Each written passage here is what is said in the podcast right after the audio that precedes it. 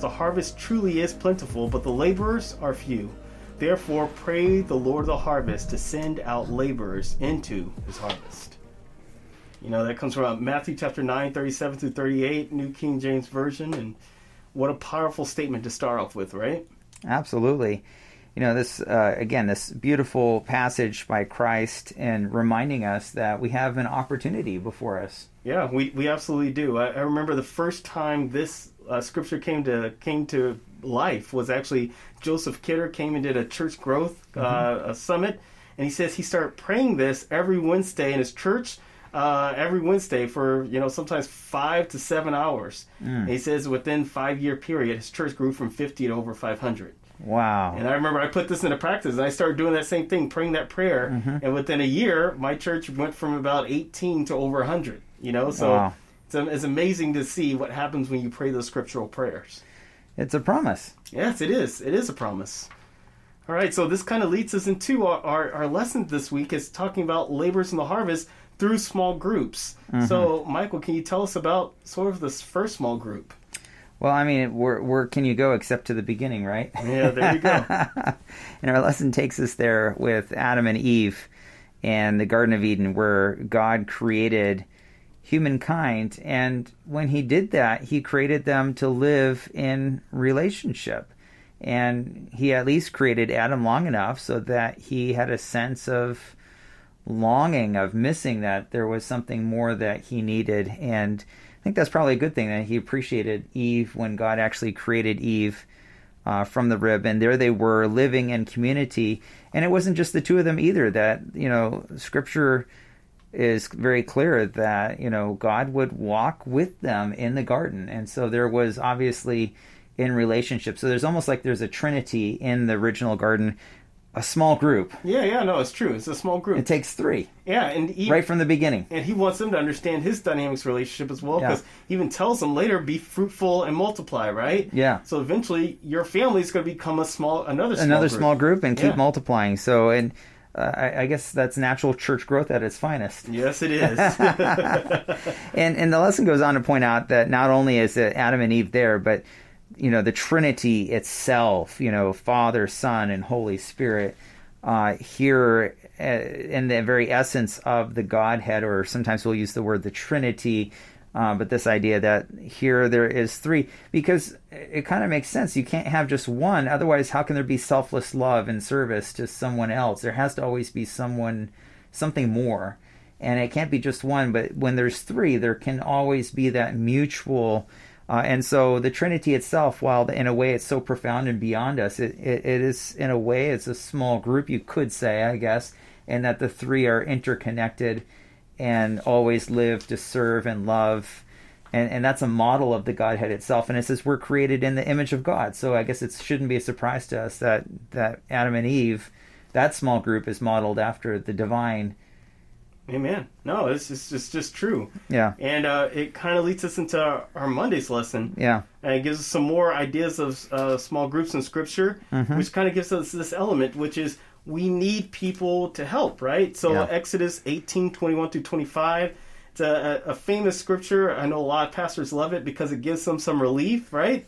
uh, it is It is actually... Power of delegation, right? It, it, it is, right? Sometimes we over-delegate, I get it, but we realized very quickly we can't do it all. We yes. need we need others. We need mm-hmm. people. So in and uh, Acts or not not Acts Exodus uh, eighteen twenty one through twenty five, we see that Jethro is giving uh, mm-hmm. his son-in-law. He's yeah. giving his son-in-law some some uh, wisdom here. I'll just read verse twenty one. "Moreover, you shall select from all people able men such as fear God, men of truth, hating covetousness, and place such over them to be rulers over thousands of hundreds, rulers of fifties, and rulers of tens." Yeah. So he breaks it down, these small groups, saying that it's too much on you. You're spending all day d- dividing and being a judge, so you need these people to stand mm-hmm. in the gap for you as well. Yeah, yeah. And and, and also uh, there in Luke chapter six, uh, twelve, and we see Matthew ten and Mark three, thirteen through fifteen, Jesus, when he came here to this earth, who was God, decided not to go at it alone. Yeah, he decides to call, and uh, my my former mentor uh, call call them knuckleheads. uh, J R Haney, an evangelist who has since oh, passed mercy. away, But he says, you know what? He's like, he called twelve knuckleheads and turned the world upside down. And he could have done it by himself, but he chose. And he prayed. And yeah. when he prayed, he gave them power to mm. preach, to heal, and to cast out demons. Love it. And so you see the small group. Jesus himself poured into others. So the twelve disciples were a small group. Yes, they were a small group. Yeah. Wow.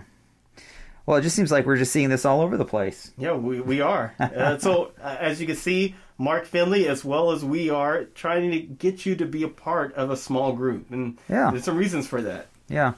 And, you know, just because we're not necessarily everywhere having physical services doesn't mean that you can't still have a small group right now, yeah, right? Yeah. I know several times Michael uh, and, and our family and mm-hmm. your family, and then we had another professor here, and we yeah. get together and, mm-hmm. in a small group, and we have a service together. We had a great time the other day in the park. Yeah, we need to outside. do that again. Yeah, yeah. yeah we, we do, right? yeah. But, but you need those because God yeah. created us to be with each other. Community and, just, and encourage one another. Yeah, not just sitting in a church service, but a time and opportunity to share. And I think that last one we had a, a surprise baptism too. Yes, we did. So, yes. Never know what's going to happen at a small group like that. Yeah, so I have no idea. And uh, yeah, I mean, I, I, I just love that, and the the time for fellowship, and I look forward to those times. You know, it just kind of keeps you going. And and right now, wherever our listeners may be listening from, you know, look for those opportunities for community. It may mean doing something outside, socially distant, or it could even mean a small group through Zoom. I've been surprised by several Sabbath schools that I've been a part of over the years that yes. have reached out and said, hey, here's some Zoom links, and that small group community, you know, checking in and making sure that people are doing all right. It's very encouraging to see that kind of thing taking place. I love it. Love it. Well, I guess that kind of leads us naturally to Tuesday's lesson on how do we organize that kind of thing? How does that happen? And the key text here that we have is from First Corinthians chapter twelve, uh, verses twelve to twenty-five. I'm not going to take the time to read all of that. I'll just read a I'll read a couple of very quick excerpts because it's a rather long passage.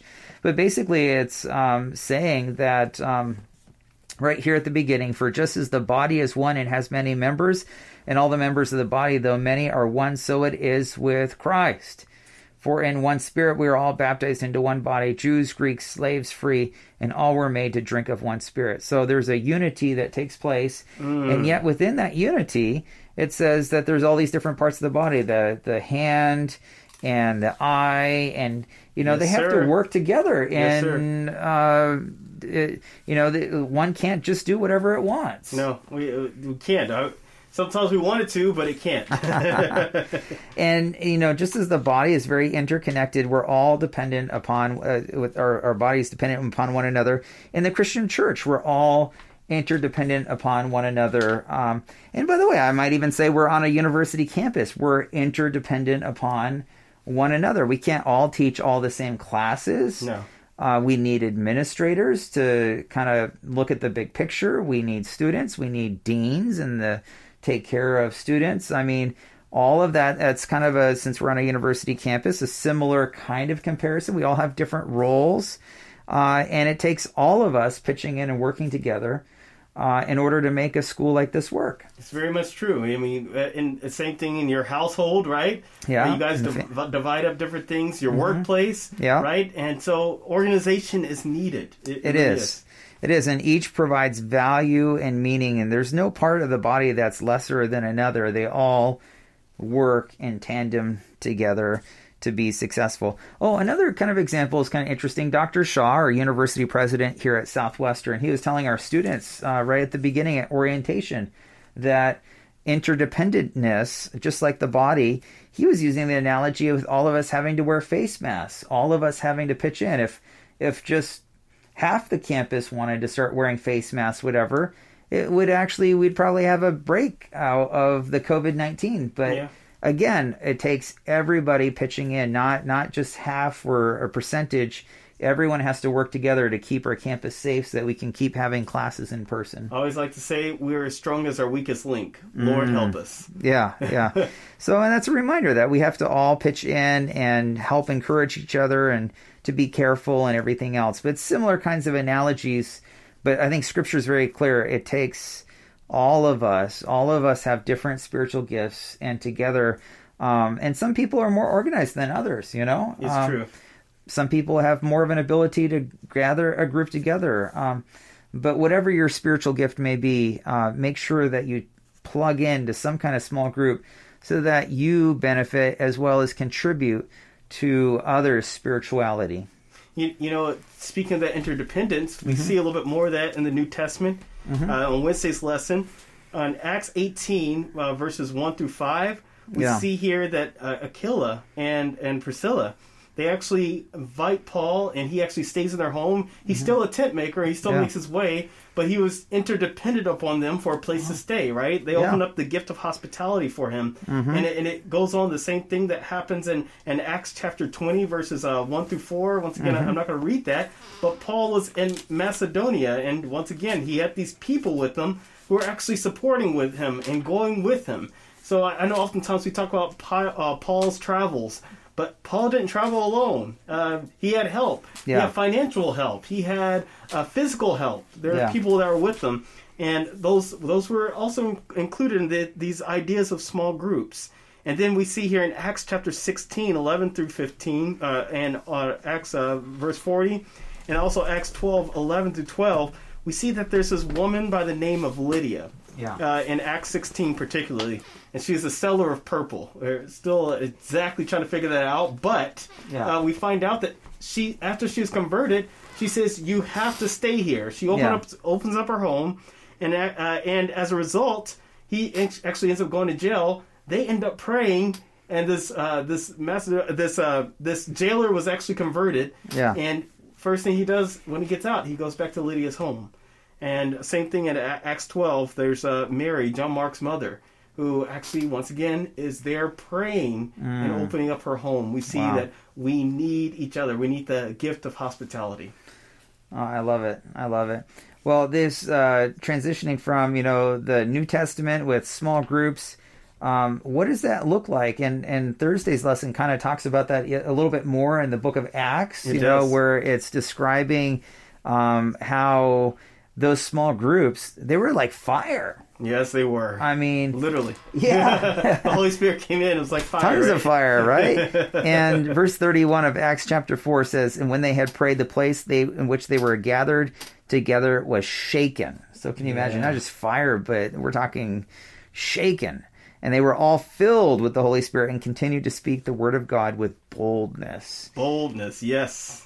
So I, I just love this description. The early Christian church, you know, they weren't perfect. No, they weren't. They had challenges, but yet they were willing to be used. Yes. And notice, yeah. they, they didn't have to have a full church. They didn't have to have five hundred no. people. No. So some of you are listening, you belong to a small congregation. Yeah. It can start with your small congregation. Just yeah. simply come together praying for the Holy Spirit. And when that happens, there can be power. And you, you don't have to physically be together to pray for the Holy Spirit. Yeah. yeah. And go ahead. I, I keep in my office here, um, I can show Buster this because we're recording together, but the, it's a archaeological plan of the Basilica of San Clemente in Rome. Ah. There's only two places in the world that I know of where you can actually go to what is most certainly a early Christian church. Oh, wow. Now, they didn't have buildings. Because okay. they were persecuted. Yeah, that's true. So, which meant naturally that the early Christians met as small groups. They yeah. met in people's homes. And this was actually, they know, as a Christian home from the first century. Amazing. You go down today, there, of course, there's a fancy church on top. But you go way down into the basement, and then you go down, and then you go down even some more, all the way to the, so where archaeologists can identify. It's the first century. And small little room. I remember just standing in that little room, imagining people praying. And it probably couldn't have had more than uh, six or seven, maybe eight people at most, just because they were limited by space. And if they wanted another group, they had to meet somewhere else just because. They had to splinter off. They, they had to. And so small groups would naturally multiply. And I just, as I read that verse, I was thinking, envisioning a small group of people there on fire with holy boldness um, as God had Awoke, awakened them to realize and to share what it was that they, and it was contagious. Yeah. You know, and I, I pray that that's contagious for us today. Right? That whatever God is pouring into our hearts to share, that we share it. And it's it's a it's a, it's a holistic message. Yeah. It's not just one of fear, because I know there's a lot of fear going, fear-mongering going around right now. Right. A lot of conspiracy theories that are being thrown out there. Some of them have elements of truth. I'm not, I'm not discounting all yeah. of them. What I'm saying is, the holistic message is God's love mixed with the, the reality that's going in our world, mixed yeah. in yeah. with just the truth, which is yeah. God has a plan for us still. Yeah.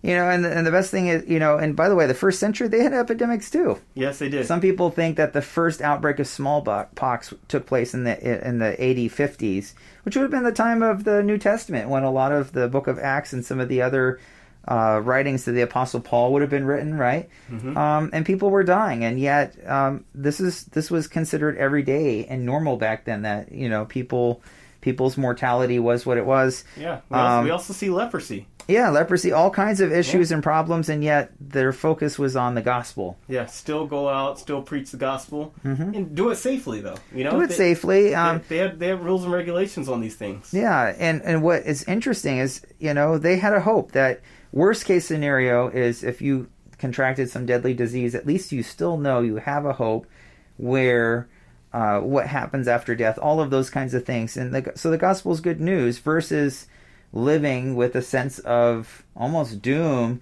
and foreboding, knowing, oh, well, if I die from this disease, what happens? I don't know. Yeah, yeah, no, we, we do have hope because we have the blessed hope that is Jesus Christ. Amen? Absolutely. And and I just, you know, coming back to these small groups, um, the early Christian church, they were on fire. And I think just by the reality of the world in which they lived, lived they had to have small groups. And uh, in today's world, we're encouraged, you know, um, in the lesson, there's even a reference to Ellen White in seventh volume of the Testimonies. Have small groups, that this is God's divine plan, that we need to follow in that same path, not to build huge churches and huge audiences, that the, the core of the Christian church has always been, both from the first century and must remain today, in small, connected through small groups. And even if you do belong to a large congregation, yeah, you still need that personal touch, that personal connection. If yeah. you don't have that, if you're just going and attending church, notice it does not say, go ye therefore and attend church. No, he right. calls you to go ye therefore and be a disciple. Yeah. Disciples do not attend church. They are the church. We yeah. are the church. Yeah. So therefore, don't just attend anymore. Yeah. Be a part of a small group and yeah. get to know people and minister to people. And it's interesting to me, even some of the, I mean, I don't have anything against large churches, but some of the most successful large churches are based on small yes. groups once again. Yes, yes, and that's powerful. And that's, yeah. there's nothing wrong with belonging to a large congregation. Yeah. But if you belong to a large congregation to duck out of meeting with people, you're in you're, you're in, in trouble. Wrong. Yeah, exactly. You're in the wrong. I'm telling you now. Well, I think we've uh, covered it pretty well already. So yeah, I believe so. So just once again, I just want to encourage our listeners: find a small group, uh, and maybe if there isn't one around you, think and pray. Maybe God may be uh, giving you an opportunity to start one. I concur with that, and I guess it's a, another end of, a wrap on this week, huh? Yeah, I guess this is uh, Soup and Swoops signing, signing out. out.